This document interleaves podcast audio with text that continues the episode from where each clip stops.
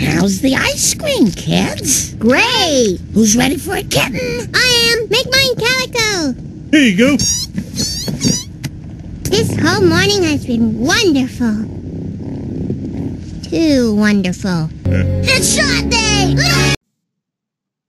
Welcome to the 67th episode of Egg Timer Philosophy. Today's episode is an attempt to use philosophical reasoning to address public policy debates surrounding vaccine mandates to use public spaces and services, such as shopping in stores open to the public or taking public transportation, such as a plane or train. The topic has proven to be extremely controversial, with lots of strong feelings about the issue, and my goal for this episode is pretty modest. What I want to do is just say a bit about how philosophical reasoning can help with the debate. The specific topic of governmentally imposed vaccine mandates is a subset of broader questions about the legitimacy of government to restrict conduct or demand certain conduct more generally. Just about everyone accepts here that answers on the polar extremes are not ideal. To say a government cannot restrict public conduct at all would virtually eliminate all laws dealing with the public sphere of life. All laws, whatever they are about, will, by their very nature, be a restriction of liberty. But the answer at the other side of the extreme doesn't seem right either. A, leg- a, legitimate government should not simply have carte blanche authority to restrict any conduct in the public sphere whenever it wishes. Free societies can't exist under those conditions. We can start by looking at some clear cases and proceed from there to see what we might be able to unearth about the topic of vaccine mandates. One of these clear cases involves the government's ability to restrict conduct that causes non consensual physical harms, such as by making laws against assault. But it is also clear that under some conditions, a government can legitimately go further and restrict conduct that poses a great enough risk to others. An example I've used on previous episodes is the example of restricting impaired driving anyone even before anyone is actually physically harmed. But it isn't the only example of restricting risky activities that a government can legitimately engage in. Say a person, call him Sam, wishes to take a highly poisonous balloon onto a subway car. He greatly enjoys the thrill of the experience. If the balloon doesn't pop, then everyone will be fine. But if it does pop, as balloons often do, then everyone in the subway car will die.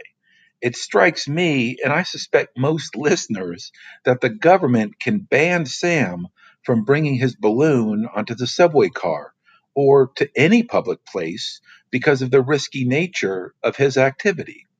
But let's look closer at the poisonous balloon case and locate a couple of variables that might be useful when thinking about the topic of vaccine mandates. First, we have the variable of how serious the harm in question is. In the case of the poison balloon, it's real serious. It's fatal to everyone in the subway car but we can adjust the seriousness of the harm to fit other situations. What if instead of poison per se, the balloon carried a highly transmissible dose of the Delta COVID variant? And everyone in the car, if the balloon pops, would catch the virus.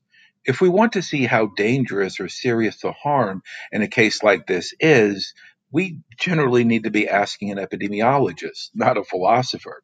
But the answer they give to this question regarding seriousness of the disease or the harm from the disease is highly relevant when considering possible governmental restrictions. A second related variable here concerns the likelihood of the risk to actually harm. In a closed subway car, in that example, this was stipulated at 100%. That was the likelihood of the harm occurring. But in many real life cases, the number can be quite different. But even with a different number, that might not impact our, our final or ultimate judgments of the case. Say, for example, in some bizarre way, half the population was immune to the poison from Sam's balloon.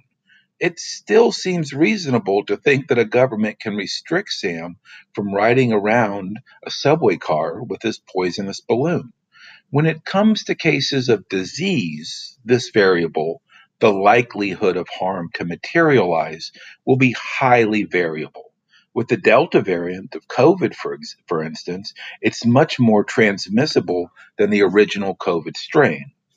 That fact can change the calculus here, and it helps explain why governmental restrictions concerning a disease like measles, with an extremely high rate of transmission, is often different than with a disease with much lesser rates of transmission. If measles was transmitted at a much lower rate, the government might well have less justification for requiring measles vaccines in public settings. An argument is often advanced that governments may only restrict you in a negative sense.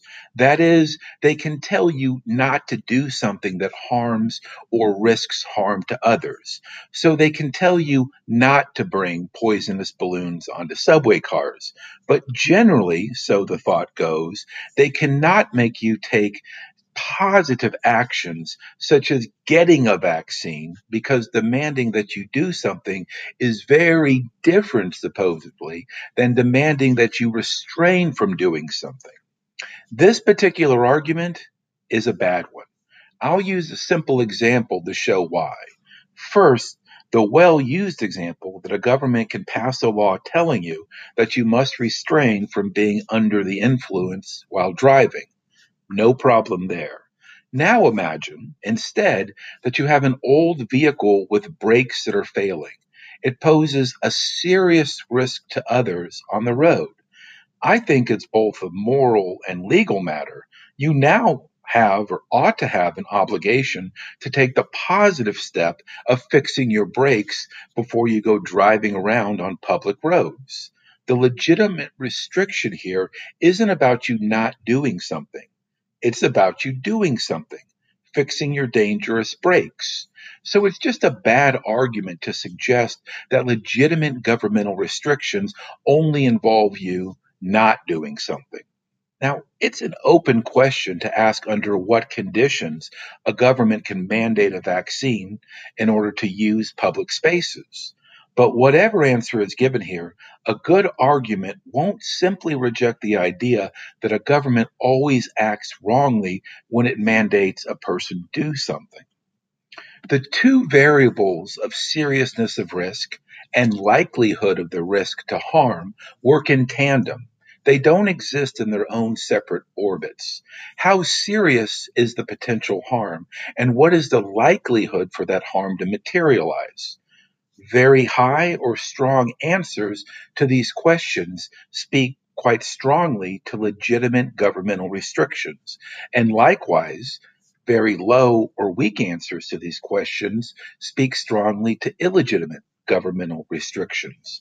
But many real life cases fall somewhere with both variables towards the middle of the scale or with one variable very high on the scale and the other much lower. It is worth noting a vagueness in a point that I just made. What does it mean for an answer to our variables to be very high or very low? I breezed over this pretty quickly, but the answer is not obvious. What we need and what we do not have concerning the topic of vaccine mandates is a clear threshold concerning these variables.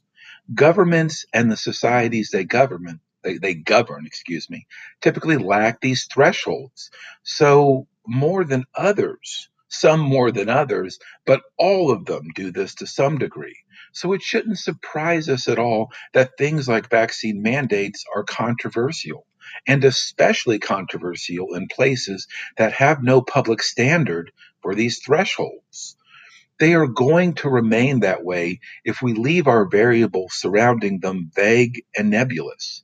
If we want to deal with this controversy in a constructive way that respects the will of the people, we need to do the tough work as a public to come up with some tangible and, in cases where it allows, quantifiable thresholds concerning these two variables.